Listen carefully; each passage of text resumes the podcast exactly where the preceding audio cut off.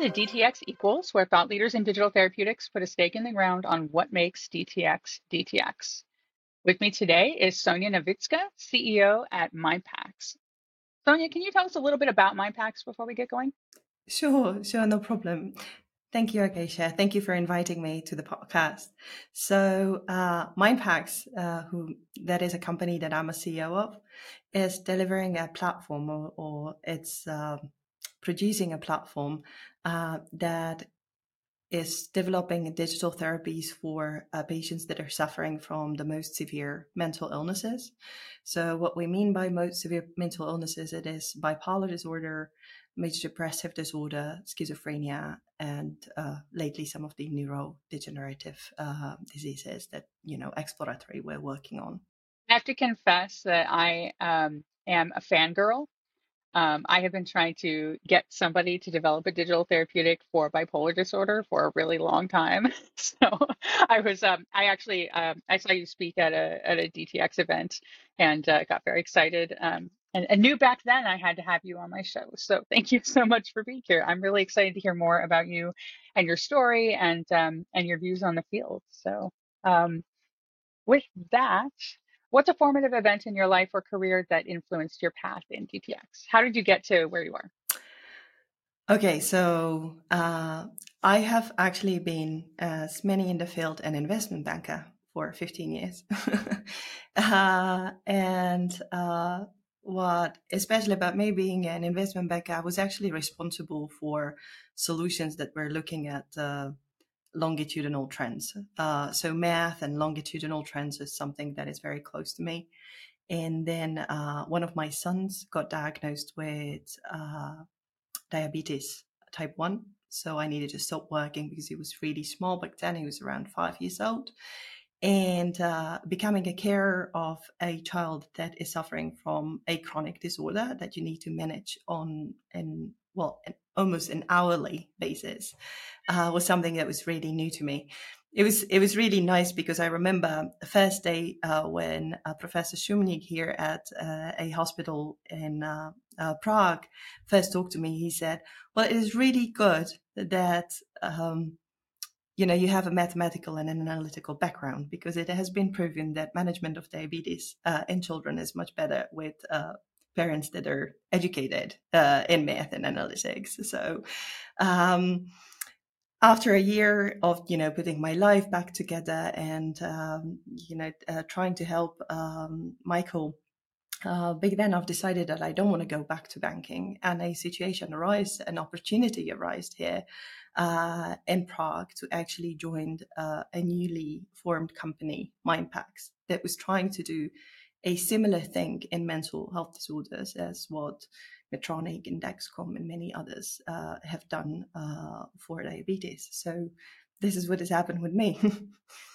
um, yeah, that's you know, I, I, it's interesting because when I interview people and I ask them that topic, there's always some sort of um, you know personal brush with the thing that they're they're working with in some way, um, which I uh, you know, at least for myself, uh, like I wouldn't be in digital therapeutics if my whole family didn't have mental health um, type afflictions kind of running in it and kind of understanding that from a patient perspective can be so powerful um, when you're trying to think about how to yeah how to leverage that. So talk to us about um, kind of how you're viewing dtx today with with the lens that you just described. So dtx equals what for you? What's the most defining issue today as you try and lead a company in dtx yes. Uh, well you know, MindPax originally uh, wasn't created for a business purpose. It wasn't there initially. Uh, it was only some uh, new co-founders that uh, came lately, including me, that were looking at the business uh, side of the thing. The reason why MindPax was created at the beginning was to actually develop a new forms of diagnostics and new forms of uh, the abilities to actually understand what is happening in bipolar patients. Um, and I think, uh, you know, for me, when I'm looking at digital therapies, we've only derived to a digital therapy after, you know, quite some amount of years of development. Uh, so for me, uh, when I'm looking at digital therapy, obviously we could use the normal DTA, you know, uh, classification or the definition that I think is perfectly fine because it's broad and it covers a whole spectrum of the different DTX approaches that we have today that we're seeing today.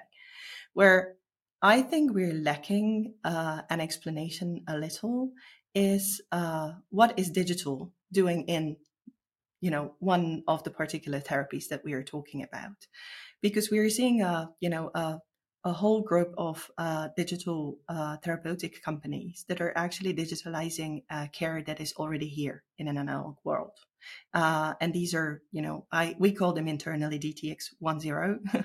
we call them the first, the, the ones that were, you know, easier to come on the market because they would be easier mm-hmm. to, to be digitalized. They were easier to be clinically validated.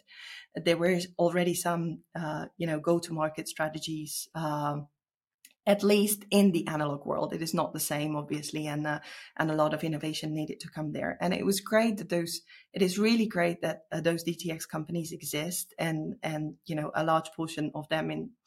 Despite what we're talking about, uh, you know, in the recent uh, the recent months after uh, what has happened to Pear, uh, it is great that they exist because they created the industry as we have it today. And and we can talk about reimbursement of the DTXs and and and you know we can talk about a lot.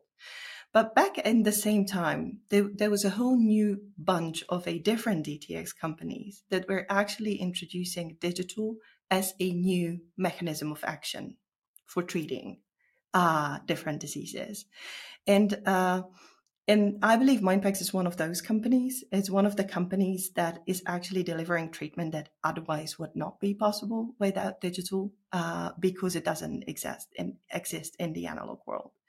And uh, you know, we can be talking about uh, these type of companies where the whether the new digital uh, happens in the diagnostical part, in the AI actually, or or machine learning, or any analytical part, uh, digitally uh, processed uh, is within the diagnostic part of the DTX in the personalization, the, the ability to actually close loop of the treatment, to introduce a digital therapy that is precisely suited for that one particular person at that particular time, which is what MindPax is doing, or whether we're talking about a whole you know new dif- different kind of ADTX companies where digital actually is the treatment itself. So we're doing some kind of a modification, you know, modulation of for example, the brain or anything else, uh, the eye, the sight or uh, you know some other companies that, that that are now coming into my mind, where we have not had that type of a treatment in the analog world and is now being introduced because it is enabled by the digital as the means of action. And uh, if we would be talking and educating the whole environment around us, again, you know, introducing how tremendously different these two kinds of digital therapies are, maybe, you know, we would understand each other better. Right from the beginning, you know, right right from the fundraising, you know, getting the initial funds, whether those are dilutive, non-dilutive, whether those are, you know, pharma sourced or VC sourced or state and fund sourced, uh, uh, whether we're talking about different go-to-market strategies. Uh, because obviously for those two kinds or or many other potentially but those two are coming into my mind because they're close to my heart with MindPax uh, different go-to-market strategies you know some of them might might be more suited for uh, reimbursement some of them might be uh, less suited. Really understanding the clinical validation that needs to come and and the time to market that is required to actually clinically validate something that is very new and has no alternative in the analog world is just uh, you know a very different approach. And uh, uh, you know also for uh, co-development strategies or partnership strategies with uh, pharma companies or other uh, you know original planners original players excuse me original players on the market. Those are those are very very very different topics. And i just believe that we are not doing enough as uh, you know, as a DTX society, we're just not we're not realizing it ourselves enough, and we're not communicating communicating it to the outside world so that is well understood. Um, and uh, for me, so for me, digitalization in therapy DTX is not only uh, digitalizing digitalizing something that we have already, but it's bringing digital as a innovative form of delivering new forms of therapies that without digital wouldn't be possible. So they don't, they, as of today, they don't exist in the analog world. This keeps me up at night, right? Because you know the the field was in large part founded by these, and I don't, I mean this lovingly, like I, the sort of CBT in a box tradition, where it's like we've taken something that works and we're just trying to make it digital and convey it in a way that like maybe a person couldn't have reached a therapist, so let's put it in an app. And many of those early solutions were acquired. They were studied in research labs for 20 years and then licensed or purchased. And so the timeline for getting those things tested and validated is exaggerated in the minds of um, you know investors or the field in general. Uh, but if you're trying to do something new, you can't just buy like somebody already did it and digitize it. So if we actually want to innovate beyond CBT in a box, and of course, CBT in a box is, is important. Um, I've been a part of developing numerous CBT in a box type products um, that are very efficacious. But if you're trying to do something where nobody's really intervened in this population before, if you really want to tackle, and this is the thing I want to spend a little bit more time with you about, the closing the loop idea, right? So, like if I have a CBT in a box product and I say, go do this thought record, and then they enter it into my product, and I'm like, great job on your thought record. Do I know that they did the thought record? Like, do I know that they understood the thought record? So there's there's something that's missing in almost every DTX product I've seen, which is the ability to know what we have actually changed about a person's behavior or life. And if it's the eye, we can check how the eye is doing. But if it's psychological or behavioral, we're not good at this.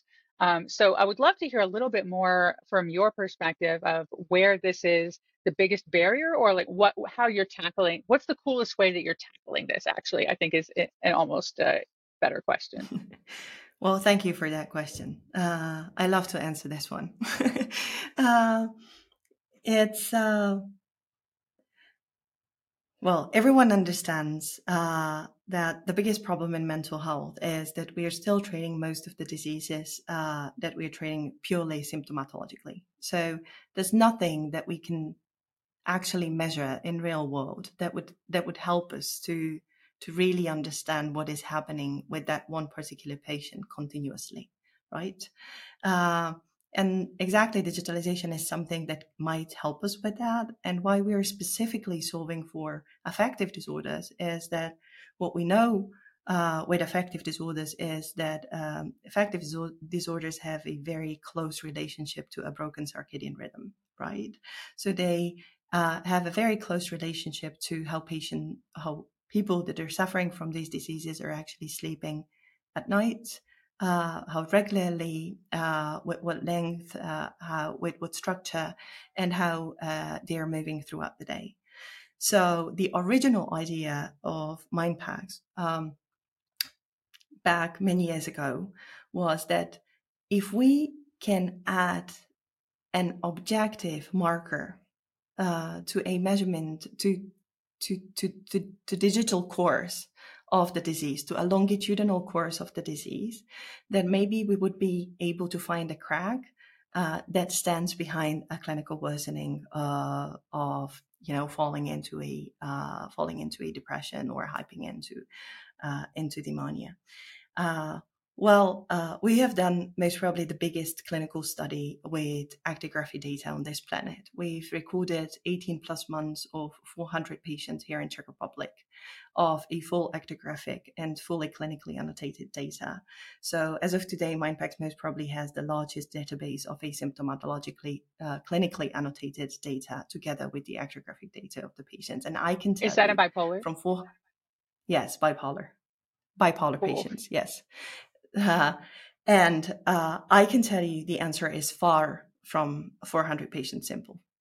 Okay, most probably, uh, you know, there's many more different types of bipolar than already bipolar, also uh, that already, you know, uh, precisely defined bipolar one and bipolar two. Uh, the disease uh, looks very different and is very heterogeneous, not only in between different patients, but also intra individually, so within one particular patient in, uh, in a long run. And um, so when we're talking closed loop, what we want to make sure is that we really understand the patient in a longitudinal manner. So the whole idea of MindPax is understand the patients when they're stable, understand what is happening with them, and look for a special trait of that one particular patient that most probably leads to clinical worsening. Detect the risky behavior and target that particular risky behavior with a digital therapy that can be sourced from different therapeutical sources. So we're using interpersonal social rhythm therapy, we're, we're using CBT, we're using uh, chronotherapy, we're also using well-being therapy, but we're we are actually targeting that one pulse, one particular maladaptive behavior that we want to target with a psychoeducational lesson. And the reason for that, there's two reasons. One reason, obviously, we want to educate the patients. But the second reason is we want to help the patients or help the people that are suffering uh, from the disease to actually understand what is happening in their own bipolar disorder. And this is why we call it a closed loop. We tar- we collect the data, we interpret the data, then we detect what we want to do with the data, we show the data to the patients and to the to the doctor and then we look back at whether our intervention has actually helped. And this is what we believe is so powerful about our product. But obviously developing a product collecting the data clinically validating all of the algorithms and then clinically uh, clinically validating the efficacy of such program is very different to a cbt in a box No, it's true. It's and it's not, you know, this group superior, to this group in an RCT because it's uh, what you're you're actually doing new science and uncovering new aspects of the disease at the same time that you're studying it.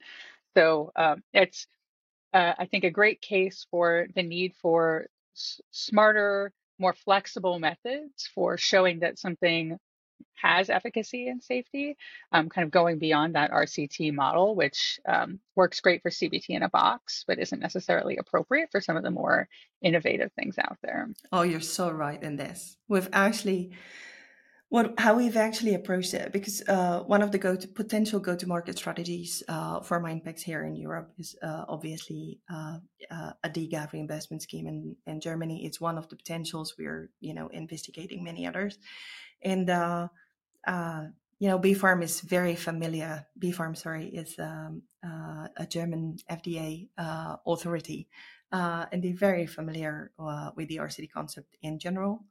Uh, but what is really tricky is to actually detect the endpoint where you're de-risking the funds that you're putting into a study into actually proving that your system works. And this especially for diseases like bipolar disorder, where on general relapse happens once every one or two years, uh, and hospitalization, you know, every second or third relapse. So that would be, you know, every five years in in in Germany, um, with a perfect health, almost perfect healthcare system. So. Uh, so proving a you know proving that your system actually works in long run uh, is something that is close to impossible uh, to be financed uh, within the RCT. So if you want to finance uh, an RCT like that, or if you want to uh, finance a you know a different study that would actually uh, prove this, you need to utilize the sources that you have. So what we've done in Czech Republic, for example, we've done a mirror image study where we have taken the patients that we have been recorded for in long run, and then we introduced a new uh, version of the system, including the feedback, including the digital therapy, including everything. And we've looked at what has changed with the patients. Like if we show them the data, if we, and we needed to do it without showing the data to HCP because the, the guys patients first. So BfArM didn't allow us to actually show the exact same data to the HCPs, to the treating psychiatrists. Um, and then we were looking at what is actually happening with the patients. Like what is the markers that are uh, what is the objective markers that are helping us to better understand? Do they change in long run? Um, does the quality of life change if the follow-up is only 12 months? Is it you know a, a long enough period for a quality of life to actually really change but then you have you know forces like uh, you know, social status or or you know external uh, effects that are affecting the mirror image study. So uh, in our case, it was uh, COVID that came in and you know had a tremendous impact on on the mirror image um, uh, design itself. So we're learning as we go, uh, but luckily, uh, luckily the, the, the final results uh, seem to be, you know, extremely promising. They're actually they're very encouraging, and and we're preparing a publication on that. So you have something to look forward to. Uh, very interesting reading.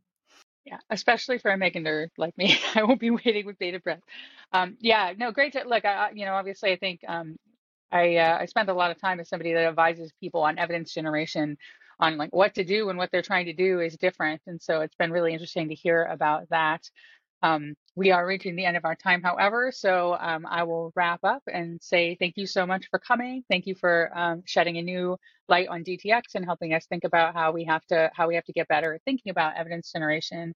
It was a pleasure to have you. Thank you so much. Thank you so much, Acacia. Thank you so much for having me. It was a pleasure.